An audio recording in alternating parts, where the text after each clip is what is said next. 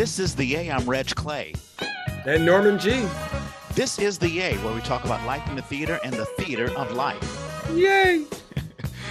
As always, we are sponsored by Central Works, a new play theater headed up by Gary Graves and Jan Zvaifler. Central Works, reinventing theater one play at a time. We want to thank Central Works for sponsoring us and our wonderful consulting producer, Mallory Samara.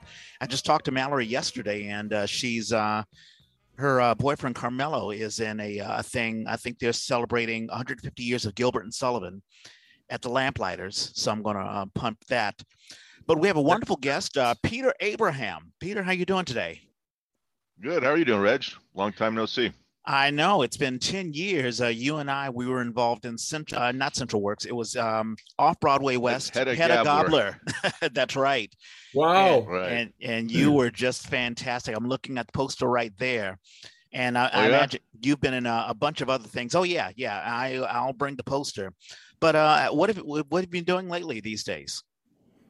Uh, well, lately, uh, not much theater, but been doing, um, you know, other than my technology work, uh, as far as acting goes, really just some uh, small film stuff, auditioning for different, um, uh, you know, commercials and this and that.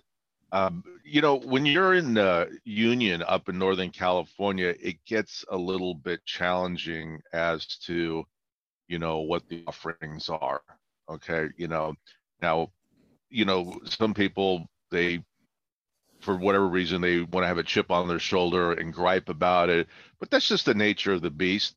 If i didn't want to go down to la you know which is the belly of the beast uh it you just have to accept that and try to do whatever you can to stay busy any aspect of your life let alone the creative process right?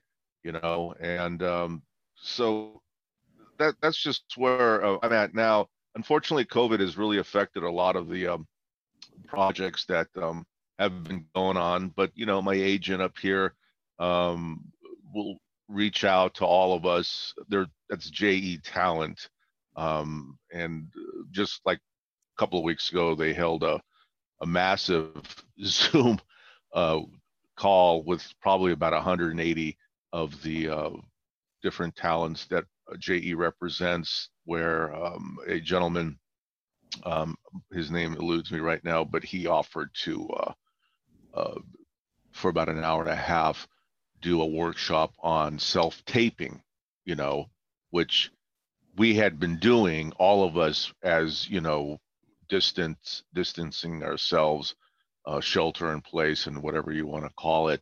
Um, but the funny thing about this whole self-taping thing is that even if COVID had never happened, self-taping was imminent because of just the way uh, of logistics to be able to, you know, yeah, sure, it's nice to go and go to see Nancy Hayes or uh, Beau Bonneau or uh, Nina Henninger, which are the three main casting, you know, directors here in San Francisco. Uh, but you know, it's just because of technology, you know, and there are things that you need to do so that you can really have a nice packaged presentation in that in the realm of an audition and send to the folks. Um, and basically everybody becomes their own uh, director and producer in their in-home uh, studio you yeah, know we've yeah we've it's definitely really talked. interesting Yeah, we've talked about that the ins and outs, uh, or the goods and the bads, the yings and the yangs of auditioning via Zoom or via tape, or you know, doing a video and sending it out. And we'll talk more about that and more about you, Norman. Uh, how was your week? I know you're we're we've been embroiled in the Baldwin project, but otherwise, how are things going? Uh, that's it's it's an interesting week for me. I'm I've been in between. I finished my teaching stuff, and now I am starting more teaching stuff um, Tuesday. Tuesday? Yes, Tuesday. Um, and also, I, I haven't been doing much modeling this year, so suddenly I've got all these modeling gigs. So I've just I've had this little brief period in between, and I guess part of me is kind of sad to be finishing up the uh, this first leg of the Baldwin piece. We uh, Yeah. will finish today. Yeah, well, I mean, it's only beginning, and I can tell, you know, just from the energy of last week. You know, uh, for those who don't know, we were at the Peralta House, and I really thought it would be a very scant audience, but it was full, and you know, it was vibrant, and you know, I, you know, I have to give compliments to you as a director. You know, you really did an excellent job. You think a reading is a reading is a reading. Oh, what's the big deal? But it's amazing how some people can get energy, and also the material helps when you have good material, good actors, and an audience who are hungry for uh, the material, which is, of course, the life of James Baldwin. Then you have some magic. I think we created a little bit of magic uh, last week, and we'll do it again this week. Uh, uh, later Yeah, on today. I, I'm I'm hoping it goes very well this evening. yeah, But yeah. in between, I have to go to back to Peralta for the. Uh, there's a free showing of "I Am Not Your Negro." At Yeah, I, o'clock, I remember so- seeing that um, a couple of years ago. Uh, ironically, when Berkeley was in the midst of a, uh, I think there was a, a right-wing protest, and right wingers and left wing was going again. Really, the, sort of the beginnings of the culture war, or at least the culture war coming home in the Bay Area. Um, I guess you don't have to deal with that, Peter, because you're you're not in the Bay Area anymore, are you? No, I'm here in Potrero Hill, San Francisco. Okay. Yeah, uh, Yeah. a couple a couple of years ago, I don't know if you remember this, but 2017, I was in Berkeley. I was going to see I was seeing the documentary I'm Not Your Negro. And apparently some white ring, I forget who the uh, the speaker was, but he went to Berkeley to give the speech. This is just as Trump was uh, just had just been elected. And I had never seen it before because you'd think that we're in a bubble of this liberal bubble.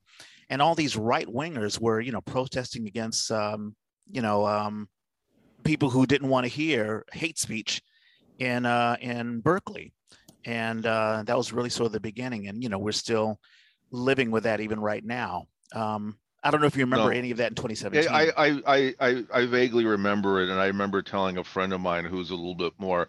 I, I consider myself, just for the record, a centrist. Um, that way, I can bash on both parties wholeheartedly, you know, and I feel good about it. I just turned 60 last week. Not, Not that Congrats! I look, not that I look it. What are you talking about? This my- is exactly No, what look great. 60 looks like. My my point is that own you know, that. but this is really weird that you bring this up because I woke up this morning, uh, not to digress too much, but um, I was in a, this incredibly vivid dream where I was involved somehow with Donald Trump and I was wearing a suit and there was a bunch of other people who were suits. Now, subconsciously, maybe I was a plant. Maybe I was there to thwart that lunatic. I don't know. Um, that didn't uh, blossom because you know how dreams are just so so so nebulous and uh, sometimes they look like they're uh, clear and then all of a sudden you know you're kind of like a twilight zone thing but i going back to what you're alluding to i honestly believe that and many other incidents that followed weren't necessarily uh, trump's doing but they're at least two to three degrees removed from he and all of his sycophant whack jobs out there who try to do as much disruption as possible. And you know he he himself i call him president clown the grandstander um, was a pathological liar and he has all of these followers in many different assortments all over the country that follow in some whatever cookie cutter process to pretend like they're the real americans and they're not they're Yeah. just a bunch of whack jobs No, no, no. You're totally right, and you know, I totally hear. You know, you're talking about you being a centrist. I mean, I really think this is more about extremism, and there are extremisms on Yeah. both the left and the right. And Yeah. um, I mean, you, we can even go back to Newt Gingrich and you know the contract with America, and you know the uh, the extremism protesting uh, Clinton's election and Clinton's presidency, and then the Swift Boaters who tried to unrail, derail uh, John Kerry's uh, campaign. I mean, it, it goes on and on, Oh, and totally. Uh, It goes on and on and on, and and even today, uh, literally just the other day, because uh, Biden wants to appoint an African American woman to, you know, the Supreme Court. Uh, you have yet another spineless coward like Lindsey Graham, who, if you remember his words right after Trump was uh, no prior to Trump being elected on how uh, how Graham was you know completely grilling Trump and all of a sudden, Jekyll and Hyde, he flips over and now becomes his ass kissing, you know, crony. And Graham the other day said, "Wow, the Democrats have really gone far left radicalism, blah blah blah, with this nomination." You know, and uh, you know, you can slice and dice and make of it what you want. There's a lot of wink, wink in there, and you know that you know so. Yeah yeah. And we can we can translate we can go into current events because we do go into current events because you know when we talk we talk about theater but also theater reflects what's happening in the world today. It has uh, to. It has to be an agent. Yeah.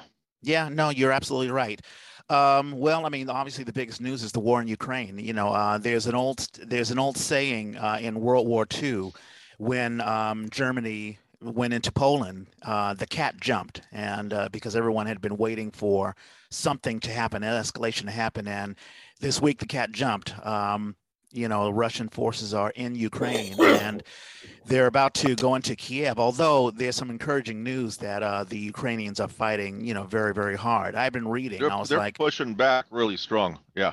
yeah. yeah um, you know, I don't know if there's much to talk about. You know, I was reading about why aren't we sending well, forces? They, uh, he agreed this morning to, um, well, not agreed. Well, supposedly, supposedly they've agreed to a ceasefire, um, or agreed to meet to talk about a ceasefire. Oh, you mean Putin? Yeah. Okay. Zelensky and Putin have talked about having a ceasefire. I just saw that this morning. Yeah, I'll I'll believe it when I see it because I Agreed. think that. Go ahead. Agreed. No, I agree. Yeah, because you know Putin is, you know, we've we, we can look back at you know, and usually I will go onto YouTube videos and there are all sorts of videos on World War II. We will always replay World War II as if you know it's it's one of the greatest. We don't want to talk about Vietnam. We don't want to talk about the wars that we lose and the wars that create controversy. But you know we want to talk about the greatness of how we were in World War II. And Putin is really of the cloth of. I mean, he's almost it's it's almost as if he's a reincarnated um, Stalin. I mean, not that there are any gulags or anything like that. But um, Peter, I don't know if you have a take on this. Now, you're from Iraq, um, Iraq, and yes, I was, so I was born in Baghdad and uh, emigrated here uh, 55 years ago, two weeks removed, back in uh, February of '67 we came uh, here. We a lot of our family were already here, so we were just part of that latest what, sort what, of iteration what, of immigration. Yeah, were you guys escaping the? I think was it the Iran-Iraq War around that time? I know no, something. No, no, no, no. Iran-Iraq War was seventy nine, okay. uh, eighty after after um, the uh, overthrow of the Shah.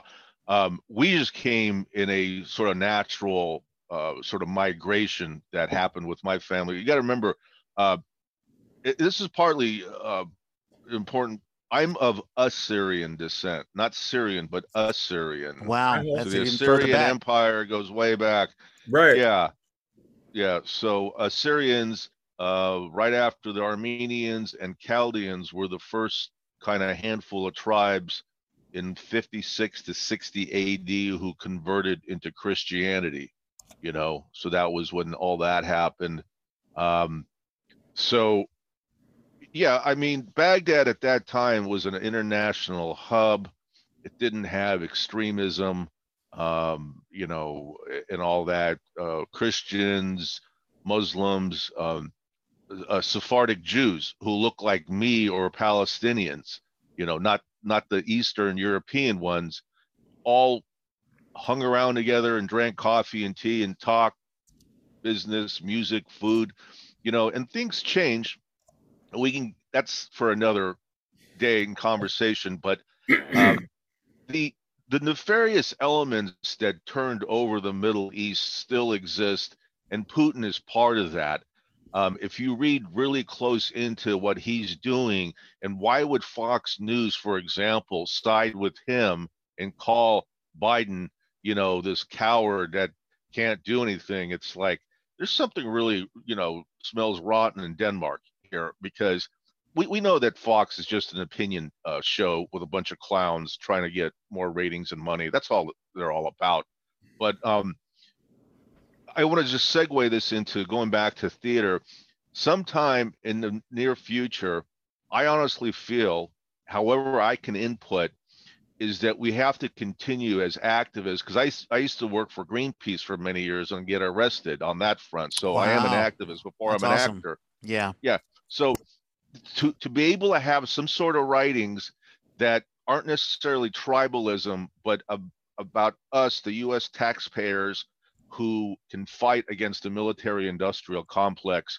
Um, I bring this up because I think that, you know, without these people's stock portfolios that include Raytheon, Lockheed Martin, General Dynamics, and a slew of others, you ha- you can't you, you can't have these nice dividends without having all of these insane military activities, you know. And somewhere in there is a huge pile of corruption, and some of it's false flag. I don't want to get into all the other stuff like 9/11 and this and that, but you know that's for another conversation. Um, we are still uh, minions for the military industrial complex.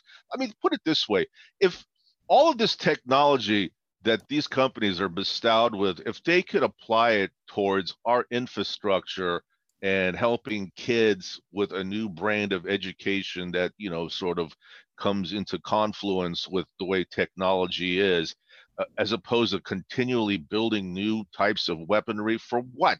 We're not going to be attacked by aliens you know we're, we're like trying to beat the crap out of each other just so that we could raise our stock portfolio you know what the hell's going on here? Yeah no singing I, my I, song.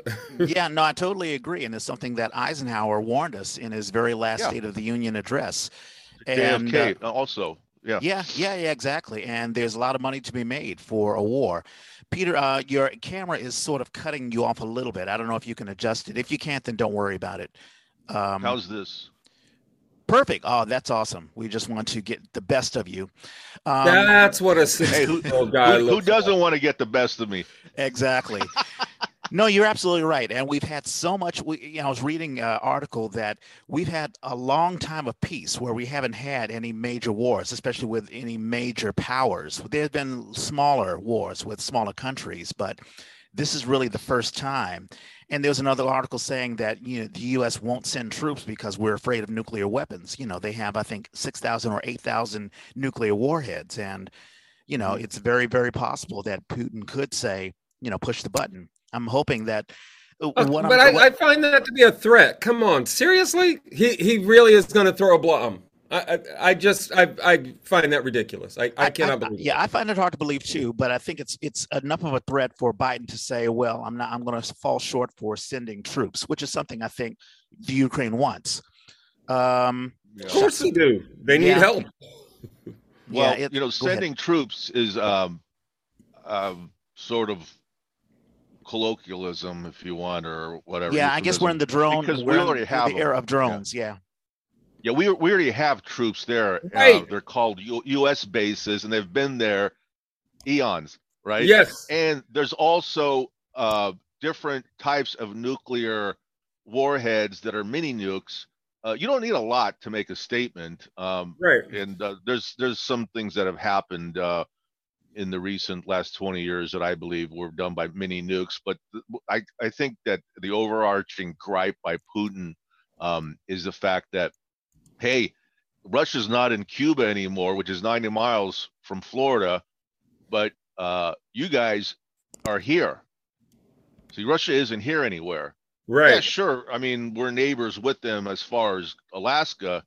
You know, like what's her name, Miss Baked Alaska used to say. uh, Sarah Palin, uh, yeah. I, I could see Russia from my front porch, you know. Yeah, but, but uh, with but, but, with I mean, we're not we're not there because you know we're you know approaching. You know, a lot of these countries want us there because you know they want to they want a big brother to help us. You know, to help them from the bully. Yeah, because, you know, I don't know. There's there's some of that, but one of the things I was reading about was the nukes a number of these companies, countries, including Germany, have said, you know what, we'd actually like those things out of our country. And the United States says, oh, no, no, no, you don't. And they push, they twist the arms of NATO, and NATO says, well, no, we, we kind of do need them there. But there have been a few countries who have said, we actually do not want those bombs in our country. Right. You know, and we got them there. So, you know, yeah, they're there because we're there because we're going to help them, but we're also there because we're throwing money at them and we're twisting their arms and kind of we're strong arming. I mean, this this has all been reduced to this ridiculous good and evil fight, and it is anything but that. Yeah, not to. Right, I, right. I I hear you, and to You lighten know. up, yeah, to lighten the mood a little bit. I mean, I love these these talks, but I'm I'm sure folks who are listening to the A podcast like, oh my God, can they stop talk about Talk about some theater, damn it! right? Um, so Yeah, not light of- political theater. right, exactly. so in light of news, you guys heard about Hank the Tank? Oh Yes. yeah, the bear. The Yeah, bear. the bear. Apparently, there are That multiple rascal. bears. Apparently, Right. there- Yeah. yeah, uh, scientists have determined that the DNA is found on, I guess, um, uh, hair follicles from you know this bear. It Yeah. says there are multiple bears Yeah. attacking the North Bay, and although it's funny, I mean, Hey, one wants to Black Bear was being guys. profiled. They were profiling the Black Bear. Yeah, I know. You know, black black bear lives matter, man. Yeah, know? that's what I wrote. I actually posted that. By the way, there is there is the original tank, and then he's got a couple of brothers who are stand-ins for him when he's tired and has to go chill for a while. They they come in. So and I'm know. sure I'm sure they're like, hey, don't kill me. That was that bear, Is, is, is one of them Thomas? Thomas the Tank? Thomas. The oh, uh, yeah, some folks will remember that. Of course, uh, generation uh, the millennials will be like, what? What's going on? Um, and then there's also the Tinder swindler. Have you heard about this guy? Yes. yeah, I, I saw that jackass on that Netflix show. Uh, he's a, you know, unfortunately, you know, um, even though my last name's Abraham, I'm not Jewish, but Assyrians and ancient Hebrews share a lot of similar traits, and some of my Jewish friends were really ashamed of him because uh, they would be um, accused of being self-hating Jews um, because they realize that Israel um, has actually become, uh, believe it or not, the hub for a lot of crime, uh, and you wouldn't know that unless you peer in closely. But this guy, he's uh, forget about all that other stuff I mentioned. He he alone, he's, he's a sociopath, and we have a lot of our own types here in America, you know, where who me, I didn't do anything wrong, and now he's monetizing his celebrity in a legitimate way. If you've heard the latest stuff about him, shopping for Ferraris in Tel Aviv, no less. yeah. You know, For those who don't know, this is an individual who goes on Tinder, you know, soliciting women, getting them. I mean, his rap game must really must be really, really good to get these women to give him money where he can spend all sorts of other stuff. And then he got exposed because he's a gigolo. Cyber, I guess this gigolo's gotten into the cyber, um, the Yeah. electronic age. And now he's mon you know, that's the thing that disturbs me. I mean, how do you how do you um this is not the way to punish bad behavior. You know, this is celebrating bad behavior. Now he has a Netflix, you know, series based on him. He's getting more fame through his bad deeds.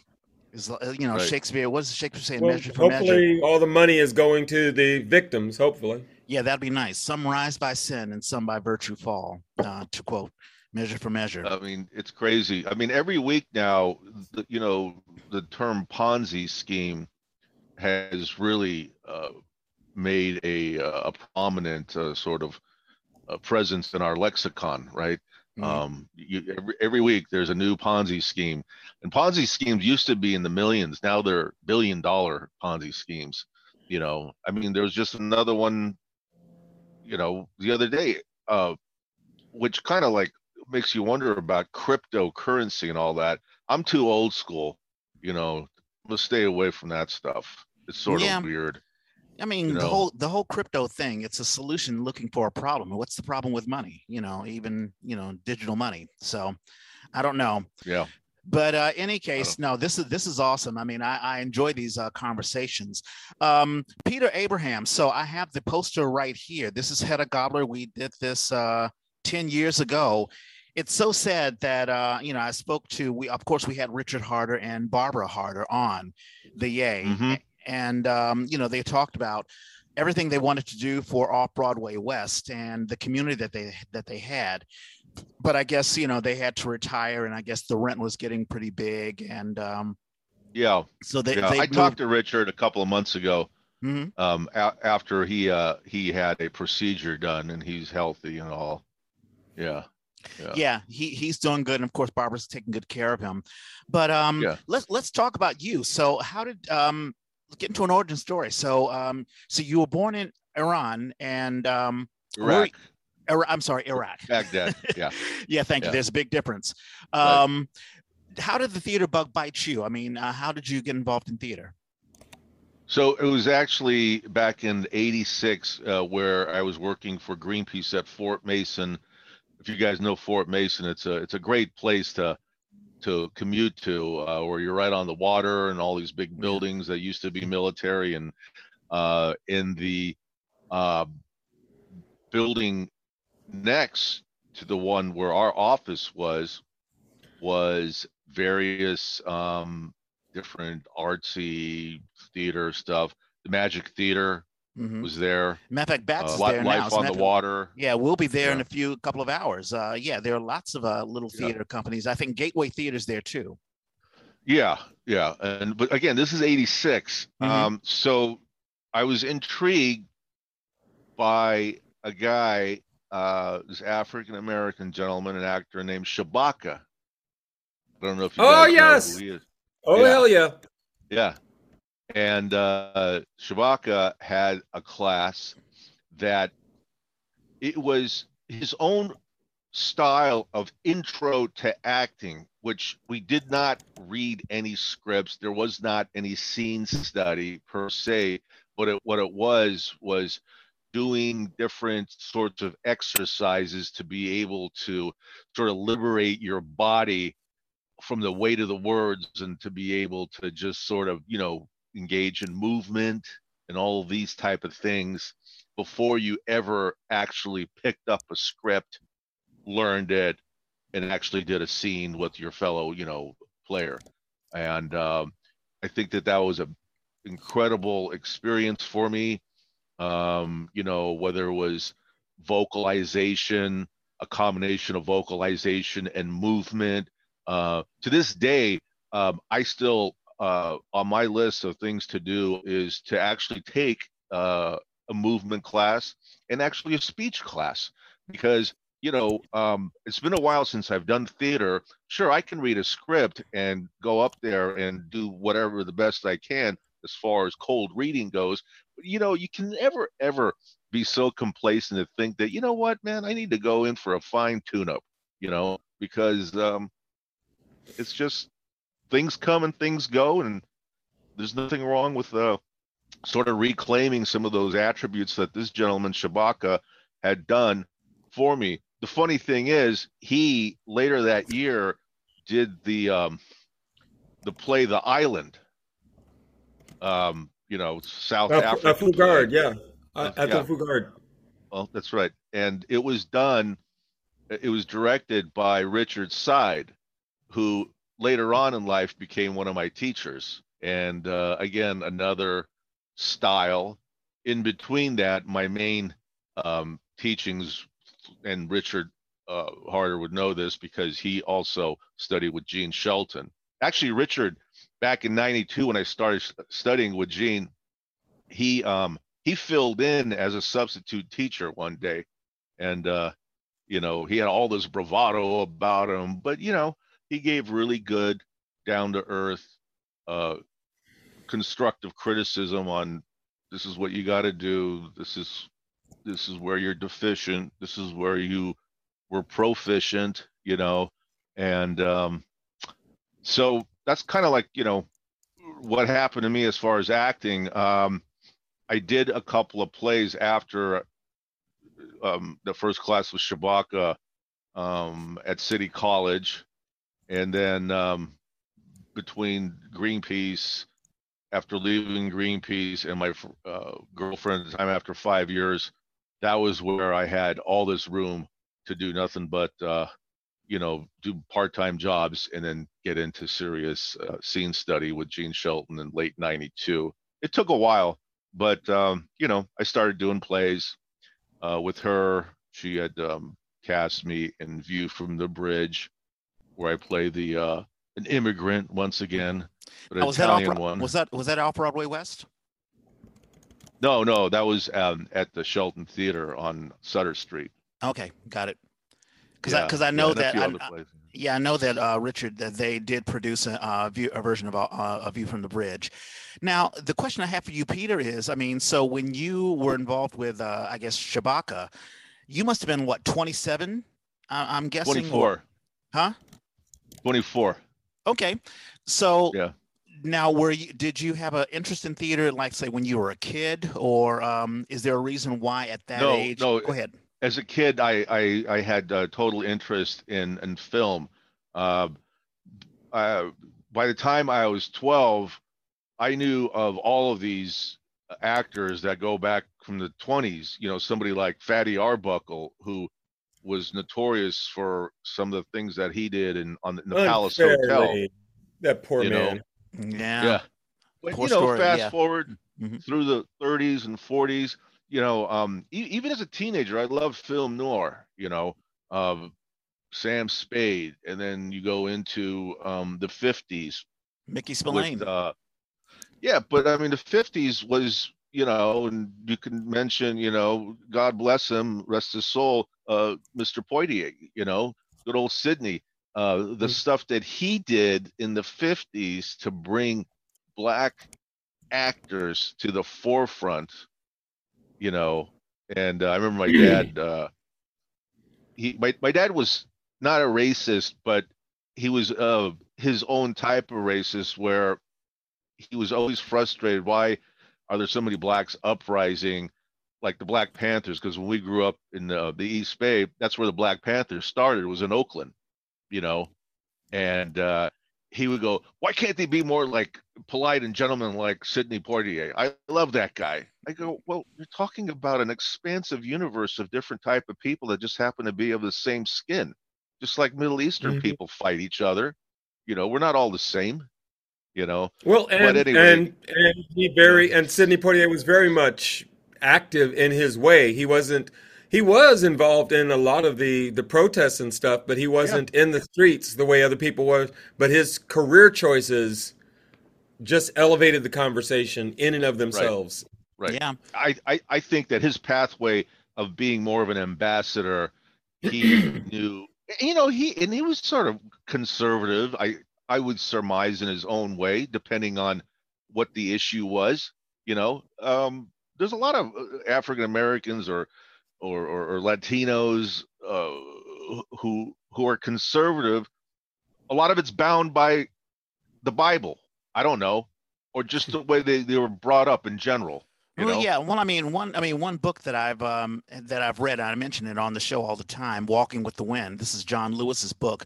His version of Mhm. how the civil rights movement was created. He talks about the difference between Northern blacks, who has a, uh, a sort of an energy of in your face, the ballot or the bullet. You know, f you if you don't give me my rights.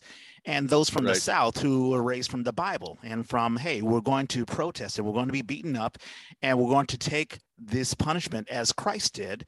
And so you had two different ways of approaching the movement. And just like you said, Peter, there are different cultures, let's say, whether it be Middle Eastern or the Latino culture or the Asian culture, they go through the, these things as well.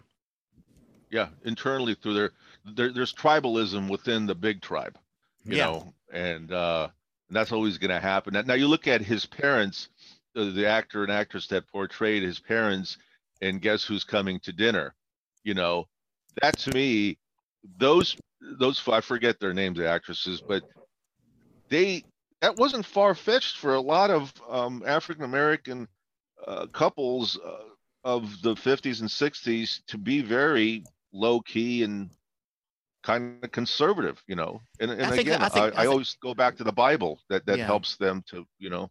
Yeah. So. I think that was Spencer Tracy and Katharine Hepburn. Guess who's coming to dinner, if I'm not Yeah. mistaken. But yeah, Yeah, yeah, yeah. yeah, Getting back to you, so I, obviously, you know, film had a big impact, and maybe you thought, you know, it's you were looking at it as a participant, but not. Did you ever say to yourself, "Wow, I, maybe I can do that"? Yeah, so there was that point where um, I was just curious enough where I took that class with Shabaka, and um, then seeing him in the play, uh, The Island, a few months later, um, and then getting uh, headshots to do extra work that juggled between the Greenpeace Times and um, for some reason, my uh, before my girlfriend and I broke up in '90, we were lucky enough to get um, not only get be part of um, the production of the Doors film because you know Oh, with Val growing Kilmer. up the yeah yeah Wow, Oliver that's awesome. Stone Yeah. but uh, I, I think that the stunt coordinator uh, liked my girlfriend a lot, and he asked me if I wanted to be a stunt extra. I go, what the heck's that mean? He's like, well, you're not going to be doing like crazy stuff, but you have to sign this waiver. And they gave me, I think, 15, 20 bucks more for the day. And if it was three straight days, where I actually had to catch Val Kilmer as he's doing a stage dive. And that was at uh, the Warfield, trying to simulate as if it was the Fillmore East, where he was doing some crazy stuff. Um, and you know, so doing that, getting to meet Oliver Stone, uh, couldn't talk to Val because he was always in character. You know, But you caught, but you caught him, right? I mean, was that him or was that a I- double I- that you were catching? no, no, it was really, it was really him. Wow. It was really him. So that was a kind of a fun experience. So the point is that that was my first fully immersive experience, you know, around uh, a legitimate big budget movie. You know, and there's like 137 moving parts to this mechanism, right? All going on at the same time. People running around like field hands, you know, people screaming at each other, all that, but all it was all controlled chaos, you know. And I thought, wow, this is like interesting, you know. It's like everybody coming together in a, a different form of ensembleism, if you will. you Yeah. know? No, Yeah. that is that is really really awesome, and what an experience! And I was looking at the the documentary. I feel so bad for Val Kilmer. You know his voice. Uh, I think he has voice. Yeah, we watched it. Yeah. Yeah. yeah. it was interesting. And the funny thing is that his son narrated it and uh, almost sounds like a young Val Kilmer. Wow. You know? yeah so Yeah. cool so talk to me about so when you you studied with um Jean Shelton i'm not going to get Yeah. into you know like her techniques or whatever but i guess that connected you to richard harder and i guess richard reached out to you when i guess off broadway west was um coming in um did you Yeah. was that the only production Hedda Gabler or had you done other things with um richard and off broadway west Oh, the the well, it wasn't called off Broadway West, but um, a- in the same location as a Phoenix Theater there. And, you know, Phoenix used to be on Eighth and like geary i think Folsom. yeah Yeah, way actually back. Yeah. yeah yeah No, no, no. Way back was South of Market, but uh, Linda Ayers Fredericks. She was the one that you know had that Oh. space. yeah Um, you remember a gentleman by the name of Hal Savage? No. no So back in 03, Richard had called me and um long story short, Hal was who was a uh, he was an actor on the side. Um he did other things. Um they did it was a vignette of like four pieces called Frisco Follies. And Hal wrote them. And they were basically sort of film noir type. And I did a uh small, you know, little one act piece with Barbara, actually, where I play a detective, a, a private eye. So it's kind of very much like uh, a Sam Spade character that I played. And again, this is back in 03. And Richard had directed the um, the main uh, the main piece, which Hal Savage and a few others were in.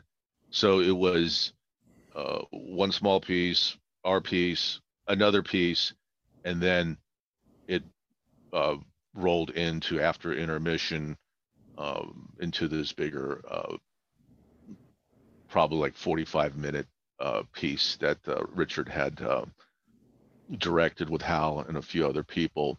So just think about it as, um, you know, an anthology, right? You know, you have a host and it talks about well, this happened one time, and then this scene comes up, and then this is what happened with somebody else that I knew, which would have been Barbara and I in this piece, and then another piece, and then uh, yeah, it was it was trippy. You don't you don't get a lot of those type of shows where you get the little sort of vignettes, you know, that are Mm. strung along, you Yeah. know, like the tales tales from the crypt right. type of pieces. So was that the precursor to Off Broadway West? I guess this was uh, was this something that was like a one and done production. There's like you know a production team only for this production, and then it's it's gone. Yeah, um, I don't, I don't know um, what happened because you know, I I could not.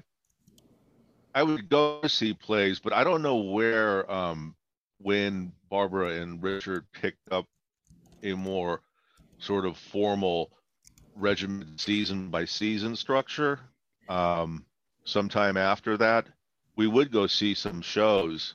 Uh, Marianne and I, my partner, but um, after that I, I didn't do any theater because i was so committed to my other work sure i would audition for um, film uh, tv uh, commercial psas because at that point i had already had maybe about 15 plays under my belt which isn't a lot but it was enough to give me you know a, a lot of uh, experience and structure I- I wanted to monetize it a little bit just to get some side income, you know.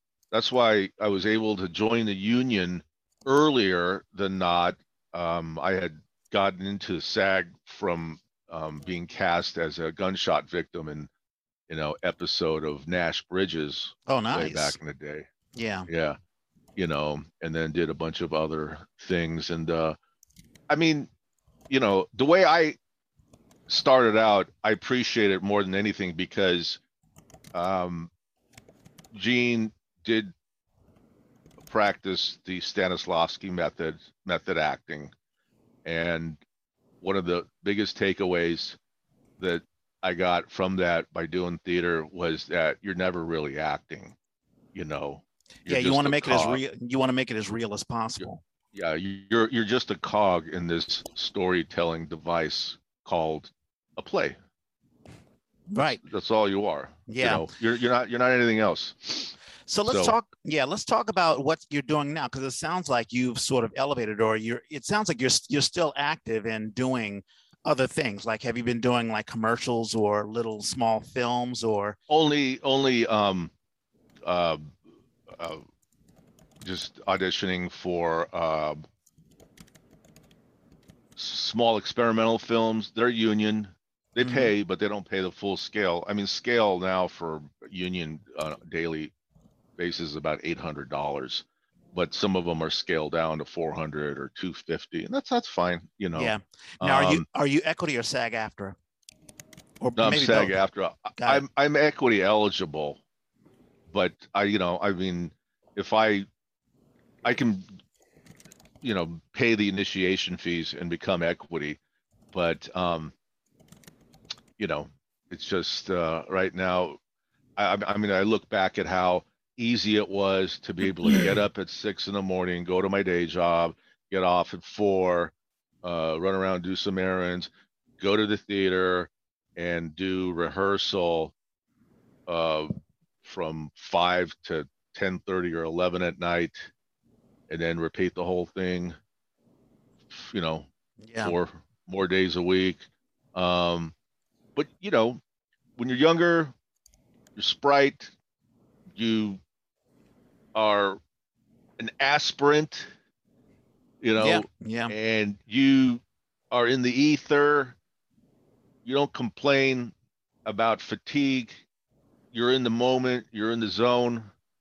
Um, but as you get older and you have different shifts in your life, and for anybody, hopefully, none of that has to do with their health, actually, but just other stuff.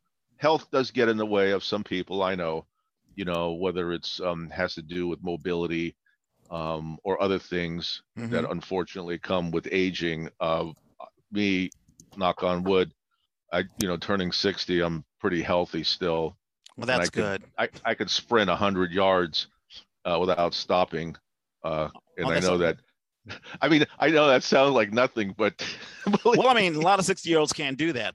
I, I was going to bring, I was going to bring Norman in because we've talked a lot about equity and like, you know, it being, an, Uh-huh. I, I believe you're still equity, Norman. Yeah. Um, but SAG-AFTRA, I don't know so much about that. Like, do you do they still pay the same dues? Do you know a lot about SAG-AFTRA, Norman? I don't know a lot about it. I, I know, you know, it's the Screen Actors Guild. I mean, it's what's been great in this whole time of COVID is when everybody suddenly went to Zoom, Equity was kind of hinky about that. They were still stuck in the 19th century with their with their agreements, and uh, yeah. and SAG was like, "You're doing it on a screen no problem. You're broadcasting it, no problem. here's a here's an agreement, and so it was wonderful to see that you know the difference of of those two unions. Equity is trying to catch up, and of course, as always, the rules keep evolving on this whole pandemic. So we'll see. Yeah, we'll see what happens. Yeah. Yeah. Speaking of that, what do you, what do you guys think about just real quick? Um, how now that they're letting folks back into the theater as the audiences go, but um, I know that there was different sort of concepts of doing the pay per view theater, where yeah. um, you know, um, did you have you engaged in some of those yourself, where you were well, part of the uh, ensemble? I've done some in person performances, or I've directed some pieces actually uh, for in person oh. performance, um, where where it was being streamed but that's under SAG agreement. The equity agreement from the few people I've talked to who've, who've gotten to do that is real specific. It's real limited. It's real specific. Um, they want to hold on to that idea that it is live performance. So you know, if it steps over the line into something that just exists into perpetuity on YouTube, right. equity is trying to keep that from happening.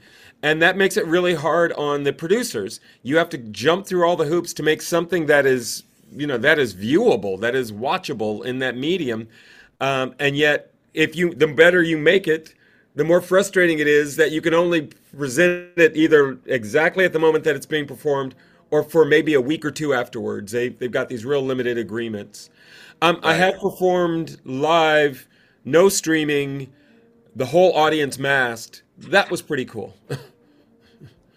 Yeah, a, lot of theater companies they they've dabbled into the whole streaming thing, and maybe they've had some success monetarily, but I think a lot of them do it only temporarily. I know Tabard Theater they've sort of switched; they've really gone gung ho into it, buying all sorts of. I mean, they've almost turned their theater into a sort of a a sound stage, a sort of a stage, a television production stage, where right. they're doing productions, but there's also cameras and it looks very very professional if you have the money to do that you can do that but it, you still it's no guarantee that you'll get the audience so i think it's hit and miss for a right. lot of theater companies yep yep i was gonna i was gonna ask you peter because you began the conversation about this the whole concept of um of doing auditions via film, I mean, uh, via uh, video.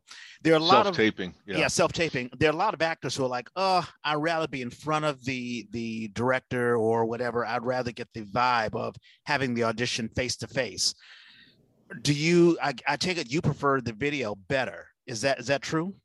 No, no. Um, as an actor, you have to adapt and be a chameleon, whether it's with within the character realm of things or the properties of how you are going to project yourself. Either way, uh, just shut up, don't gripe. These are the times we live in. Just do it and move on. Right. I mean, there's there's there's there's bigger fish to fry. You know, just just comply with them. No, nobody wants to hear somebody gripe that way.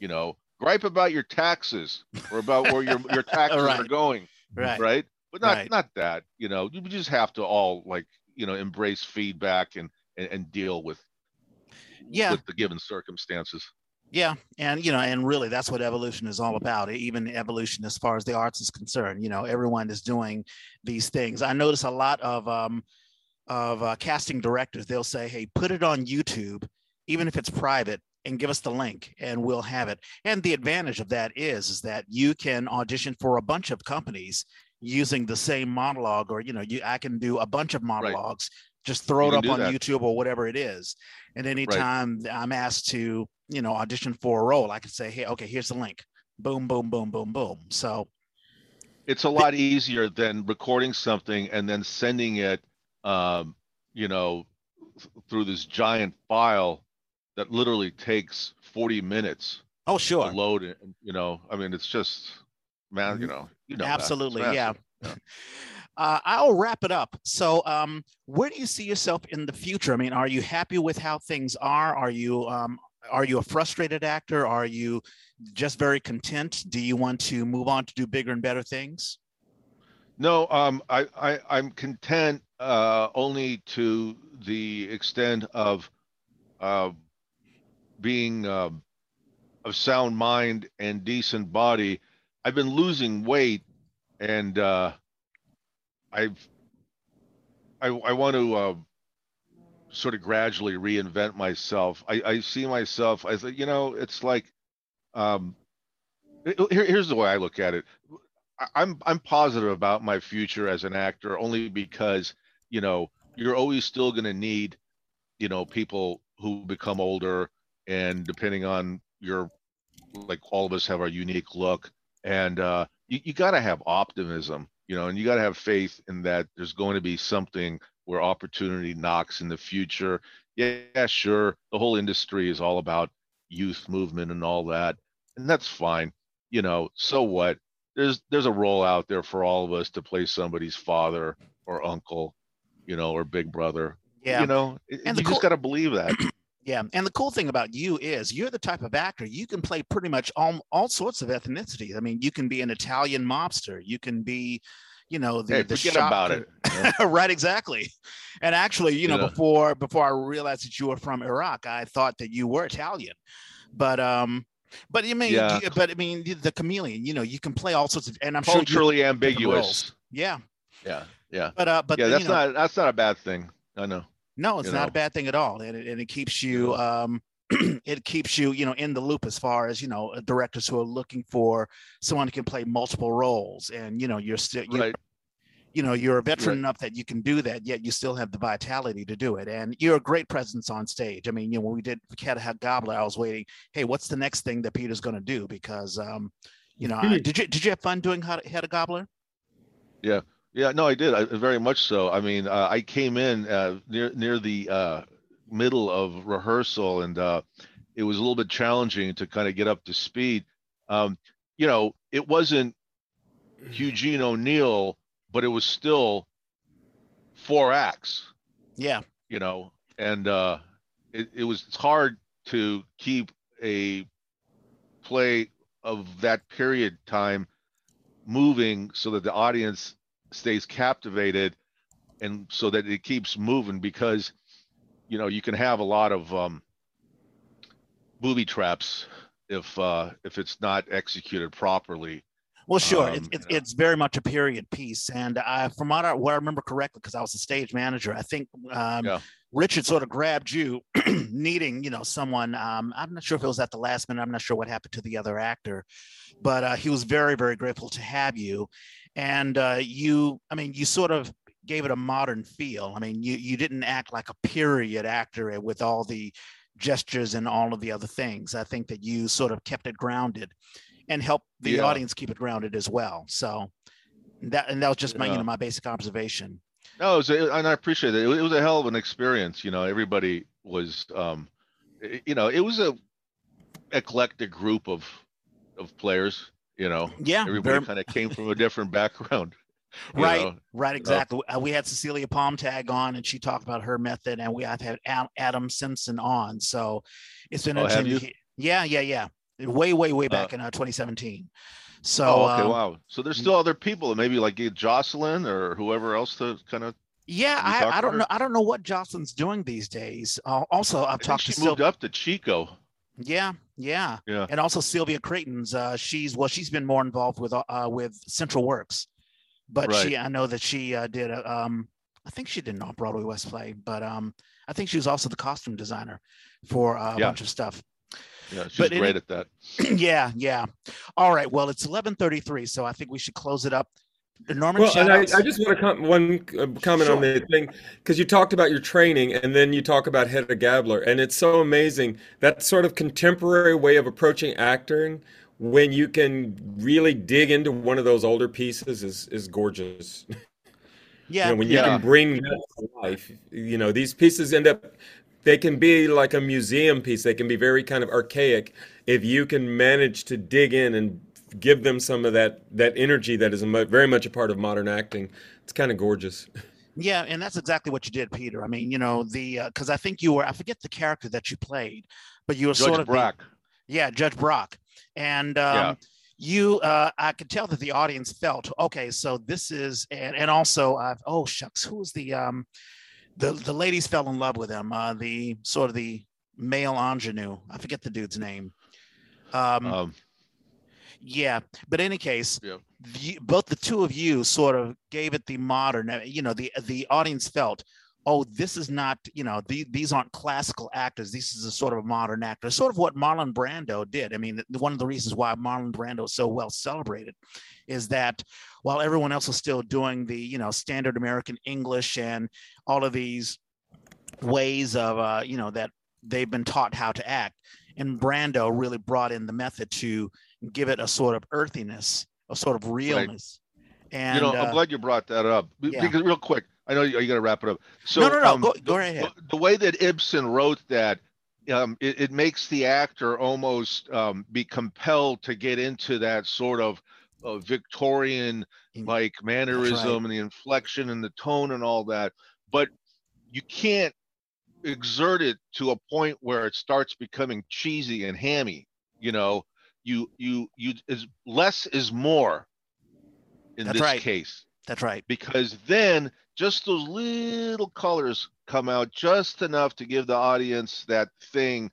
And if the rest of it is sort of like, well, this actor has one foot in the 20th century, so be it. But as long as you're real and authentic about it, it's okay and right. it's palatable for, yeah. for the audience to absorb.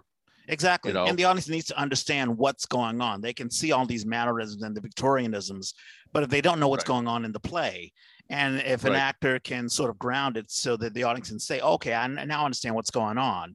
And of course, your your character Brock, he sort of you know pushes the stakes because you know there's a time sensitive thing and there's a document that's missing and it's going to be burned and and all of right. that stuff and so you know you sort of um you know not he's only got a big ego he's full of himself and he's a powerful figure in the community that that's exactly know? right that's exactly yeah. right yeah. so no you know so i just wanted to you may think oh gee that was 2010 no one remembers that i totally remember it and i remember you know the great performance that you had in that I appreciate it. It was fun doing that.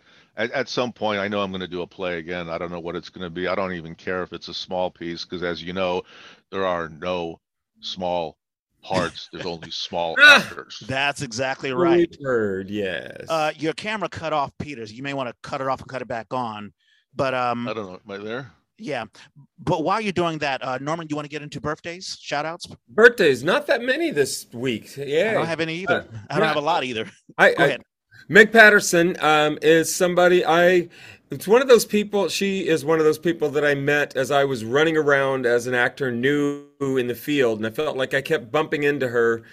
Never really got to work with her, um, but she was always uh, doing casting, production. I think she worked with Kaiser uh, Permanente at one point, um, and their amazing outreach program. Uh, Jeffrey Beer is one of the what people in the Bay Area probably mostly know Jeffrey as is a, a teacher. Um, he teaches acting. He teaches different styles of acting. Um, he's very rooted in the sort of uh, Asian Japanese uh, movement, you know, Suzuki and that sort of thing. Um, but he's also an amazing director and actor. I've gotten to see him do all of that, and it's been a joy. Um, his birthday's coming up this week. Lewis Campbell started the Multicultural Theater Project, uh, which uh, was working on the backside of a church over in San Francisco for the longest time.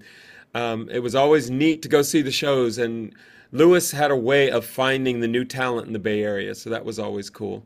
Uh, Rika Anderson, whose name I misspelled, um, is somebody I met through. Um, Central Works, um, also a very powerful actor, um, director, and she runs a program called Actors Reading Writers at the Women's Club, the Berkeley City Club in uh, Berkeley. Uh, I think they do monthly stuff. It's re- very cool. Richard Squeary is um, a fight choreographer and teacher. I was working, I met him when I was up at the East Bay Center for the Performing Arts, and sitting in on his class and watching all the squirrely kids get very quiet as he brought out all these cool weapons, set them all out on a table behind him, and then proceeded to talk to them for two classes before he even let them touch them was so amazing. He just had them hanging. I was like, I wish, I wish I had a trick like that. Michael Muhammad is a East Bay um, black director. Uh, Ed Gonzalo Moreno. I'm not even sure he's in the Bay Area anymore, but he's a he was a young actor who I got to intersect with briefly before he was making noises about heading off to L.A. Uh, Renee Walker is a costumer. I've gotten to work with her in numerous companies, African American Shakespeare Company, the um, uh, Word for Word, and I think most recently she got to do one of the uh, big seasons with Playground, their their festival. And then the last one I have is Lex Chesler. Um, Lex I met through improv, Bay Area Theater Sports, which is funny because we will be in the Bats Theater today at six o'clock. So I'm hoping some other people will come out there. When we talked about uh, getting making the arrangements to be in the space, and I mentioned that I knew a lot of these old bats folks, all these names got thrown out, and I said, please tell them we're doing this. I would love to see them. Anyway, those are my birthday shout outs for the week. Yeah, speaking of bats, I think remember we had the interview with um, oh shucks, what is the um the woman's name? Um I acted with her. Um she she worked she worked either she works at bats or she worked at bats. Um, oh, shame on me. Okay, I oh, don't get old, no, folks. I'm drawing a blank. No. Yeah, she was a young blonde uh, woman. Um, any case, hmm. I, will I'll think of her. Any case, so you took mine. That was uh, Michael Muhammad. Um, on the 24th. But I left two, you one. Yes, yes, you did. Uh, Lily Tung Crystal, her birthday was on the 24th. And of course, she uh, used to run um, Ferocious Lotus, and now she's in um, Minneapolis, Minneapolis, Minnesota. Doing, uh, Mu Theater Mu Theater Mu. Um, so on the 28th will be Matt Hohensee, and Matt Hohensee was the musical director when we did. Oh shucks, where's that poster? Bat Boy, Bat Boy the musical, and he was fantastic. Where was um, that one? I remember that. Yeah, Bat Boy the musical. That was done by Ray of Light Theater. Oh Victoria? boy, tons of story. Yeah, it was at the Victorian Theater we had one musical director who got drunk and was hitting on the girls and so i as a stage manager had to fire him and so uh, we brought in matt hohensee uh, so that was that was very very funny um, any case matt hohensee he's 43 years old happy birthday matt um, mike muhammad you left me uh, you took that uh, and his father passed away recently so we want to you know give oh. our thoughts and prayers to his dad mm-hmm. um, linda huang we I'm trying to get her on. She's a stage manager, and she was like, "Oh, you don't. No one wants to hear about me." I'm like, "No, no, no, no. You're part of the theater experience too." So I'm trying to bring her on. As a matter of fact, she's stage manager a couple of off off Broadway West stuff because I brought her in, mm-hmm. and uh, so her birthday is March the second. She's been doing taking a lot of time taking care of her dad, uh, who's uh, getting up in age. But in any case, Linda, happy birthday to you. Um, Roxanne Enriquez, another ex Bindlestiffer a, a, Philippine model. She's in, in LA now. She's one of those who she did the Bindlestiff thing in the Bay Area and then immediately went to uh, LA to try her uh, try her lot, and she's still there. So happy birthday to you. So maybe it's working. Wow. Yeah, exactly. And did, did you mention uh, Bindlestiff Theaters? Yeah. yeah. Oh yeah. Oh yeah. On Sixth Street there. Yeah, yeah. that's right. yeah. I've done a bunch. I've done a bunch of stuff there. Did you uh, ever? Where, where do you, have you ever I, I did. A, I did a I did a scene night there way back like in 94 and one of the guys that was in there so, sorry to jump in but it's okay. just, no, that was awesome. Is that it was it was sixth street is so funky still you know um and uh but then the guy who's going to direct this play version of frankenstein he goes i think you'll want to do it. I go why? He goes um we're trying to get um carol doda you know the the late stripper yeah. from the north beach to to be in the play, and uh, I said, "Hmm, that that's enough incentive right there for me." wow. Hey, now that's yeah. that that would be a very cool story. Uh, yeah, that anyway, must that brought been... back memory. Right, exactly. Yeah. And the very last uh, birthday that I have is Wiley Herman. I think you left that for me. Um, so no, Wiley, well, I Wiley, did. there's one other one too. Go for it. Right, exactly. So Wiley, he was one who uh, he and I acted we were part of EastEnders Repertory Company, and so uh, he and I were on stage. I think we did uh, shucks, Wonder of the World, I think, and he was one who was transitioned, and he, of course, we had him on the Yay, and he did what was the film by Boots Riley, uh, Sorry to Bother You. So, um, and he had a speaking role, so he's doing some great things, and those are the birthdays that I have. Do you have? Well, you had one Uh, more. Uh, yeah, EJ, EJ Gibson. Oh, how did I miss Who him? we had on the Yay way back when I was doing um, uh, Death of a Salesman. Uh, yeah, or right afterward. Yeah. So I wonder, I wonder what he's doing these days. I don't know. I, No? He was doing. Remember, he was juggling film. He was doing more film than he was doing stage at the time, and he wasn't sure where he was going to go. It'd be interesting to find out. Yeah. All right, shows. Um, I've got a bunch of different things. There's um, I don't know if you have this Golden Thread Productions. Um, we start Women's History Month next month, and uh, they're doing something called Making Home. Um, and I put the link in the chat if you want to grab that. Um, but uh, that's What Do Women Say 22 2022 Making Home. So they're going to be talking about that.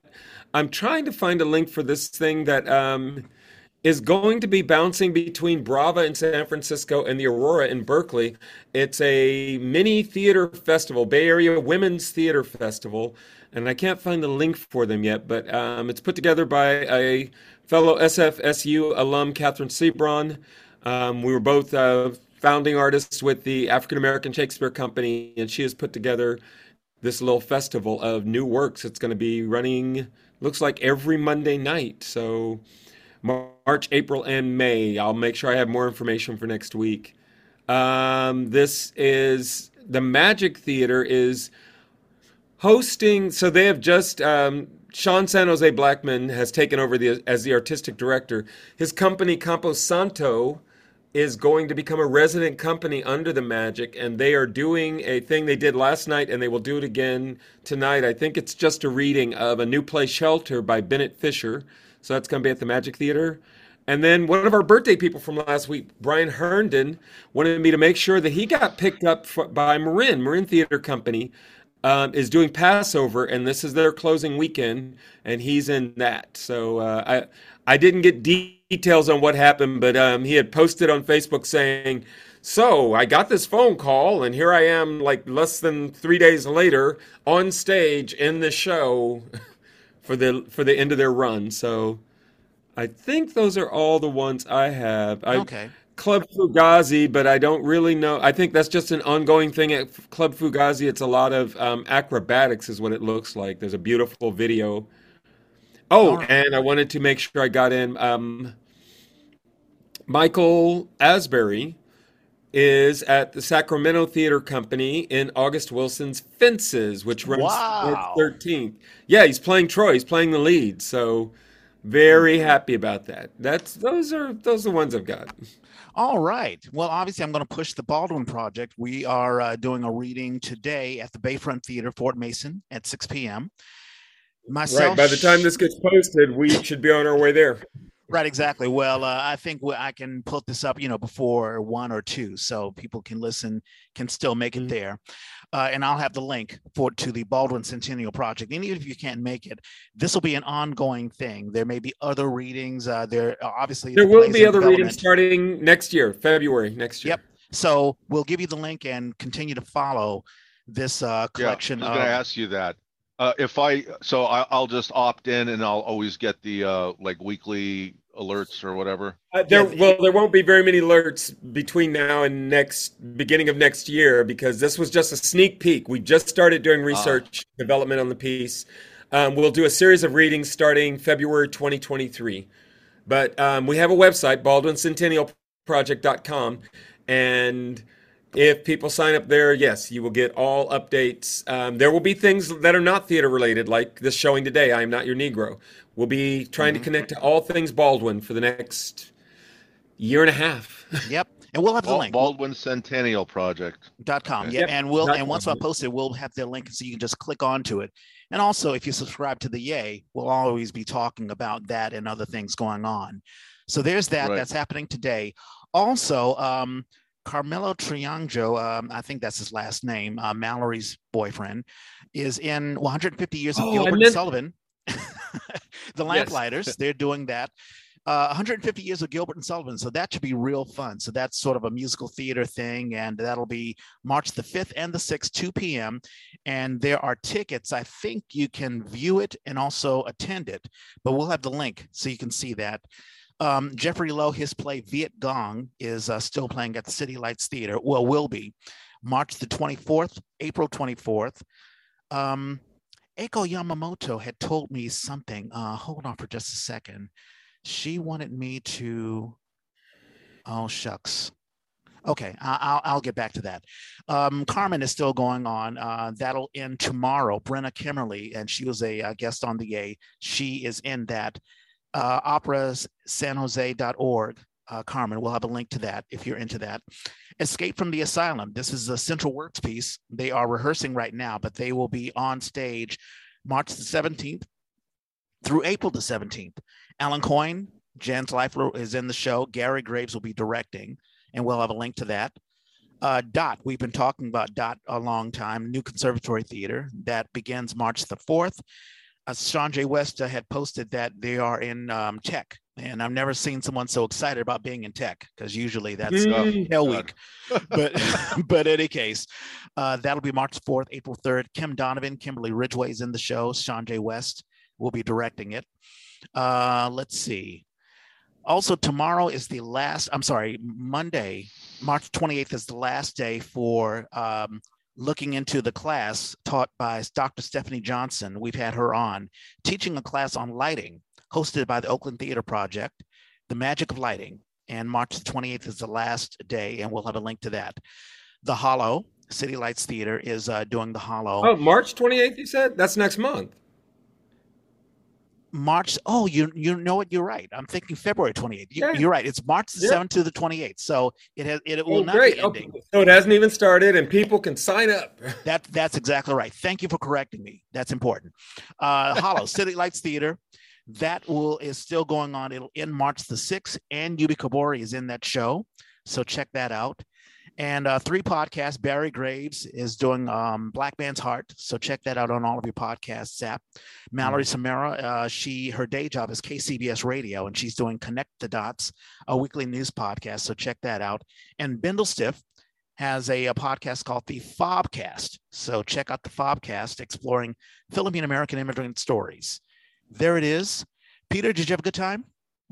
Yes, I did. I really appreciate to be uh, now the uh, associated with episode number 224 you know i appreciate it can you hear me by the way? Okay. Oh absolutely. Yeah. we can hear you. We can see okay. you and that's awesome. I, and uh i and, wanted uh, to ask real quick um, sure. um, uh, in the last 223 episodes did you guys ever um uh, interview a gentleman he's, he's a, from nigeria lisbon okafor director? You know who he is? No. No. I'm writing the name down yeah lisbon and then as in Portugal, and then O K A F O R. He did a film called Oakville back a few years ago, and uh, I, I kind of I don't know him that well, but I've always appreciated his sort of style as he continues to, you know, find budgets and all that. Check check it out, and um, see if you could uh, maybe one day. I think he would be an interesting um, uh, interviewee. Um, yeah. Yeah, well, definitely. Now, is he in, is he involved with? Um, it sounds like he does film. Does he do theater? Has he done Bay Area theater? No, no film. But I would think that, um, you know, he still might be somebody who would be interesting to interview because of a lot of the uh, people that he cast also come from a theater background. Mm. And uh, I, I, always thought that might, that might be a good take to uh, try to see how, as a film director, how he inadvertently can be influenced by theater, if that makes sense. No, no, no. I've, I've totally written his name down and we'll check that out. Morgan Pavey. Yeah. Morgan Pavey is the one who uh, was, remember her? She, she made, I think she works at Theater Bats. She mentioned working at Theater Bats and I'm not sure she's still down. Do you remember her? Morgan is your name? Morgan no. Pavey. Yeah. Huh. No. And uh, I talked about uh, Yamamoto. She will be playing uh, Emily Whitman in Follies, the Sondheim uh, piece. That'll be at the San Francisco Playhouse, and she's going to be uh, a, a, recurring. She's going to be a guest on the A in a couple of weeks. Uh, she was on in 2017, and she and I have been basically IMing each other. Every time, you know, when we first interviewed Echo, she was just a young actress. She was getting she married she just had a child and she was getting back into the theater scene. Mm-hmm. and since then since 2017 she has been doing a bunch of stuff. She's an equity actress now and she's about to take a job out oh, you know uh, out of town um, so her acting career has really, really blossomed, and she's been doing a bunch of stuff. And so she's very excited. And it's always cool when people use the A to promote their things, and they're like, mm-hmm. "Hey, can you talk about this, this thing that I'm doing?" So, hey, use us, use us. You know, this is what the A is all about. So, thank you so much, and thank you, Peter, yeah. for being a fantastic guest. And I know you haven't been involved, been on stage for a while, but you're still part of the the Bay Area experience. I mean, you're part of the history of Bay Area theater. So I'm glad that you came. I'm on. not leaving. Yeah. right. Right Thank on. you. And and uh, it was uh, Norman. It was it was a pleasure to meet you, even if it was through the uh, wonders Virtual. of electronics. You know, better than nothing. yeah, exactly. Better than nothing. I, I hope to see you guys in person at some point. Literally, uh, in the in, in at some point in the next maybe a few months, uh, as time and opportunities permit. It'd be nice to just you know kind of all be together, watch some piece together and and chat and have a coffee, tea, or drink afterwards. Yeah, that'll be nice. And uh, before I forget, we still have jerseys. I've got the jerseys right here, and um, you can buy a white one, a black one. We have the pinstripe ones. They're thirty dollars. You can just PM me. Uh, you can Venmo me the money. It'll be thirty dollars, and I'll make sure that you get it. Uh, and this supports the A and everything that we're doing. And if you're watching this on YouTube, please like and subscribe. Tell us what you like, tell us what you don't like. Hit the bell button so that you can get updates when we have a new episode on. If you're listening to us on the podcast, we're on all podcast apps. We're still debating about whether we want to still be on Spotify, but we're on pretty much everything else, including the Purple Podcast app that you have on your iPhone and iPad. And if you're an Android user, you can use the SoundCloud app or just go on soundcloud.com and you will find us. The Yay was created by theater people for theater people. If you have a show you want to advertise, or if you just want to advertise yourself, let us know. Hit us up. We're on Twitter, the Yay3. That's our official Twitter feed. I'm at Reg Space Clay. I'm at Hoosier Hoosier. Peter, do you are you on social media at all? Uh, you can find me, Peter Abraham, on Facebook. Yeah. Or okay. on link, or LinkedIn. Got it. You know. Sounds good. You're not doing the uh, the uh, TikTok and all of that sort of stuff. Yeah, I'm, sure, I'm, sure, I'm sure you're not on only, only, I'm, I'm trying to I'm trying to cut down, guys. now, anyway, the only, thanks the again only, for both of you. Yeah, the OnlyFans thing was just a joke. You know about OnlyFans, right? Right, right. Yeah. yeah. But in any case, okay, thank you so much. It is a wonderful uh, Saturday afternoon. It's about to become an afternoon. Norman, I will see you in a couple of hours. Uh, thank you so much, everybody. And as Norman and I always say, we, we gotta, gotta, find, find a, a, better, better sign off. And we are out.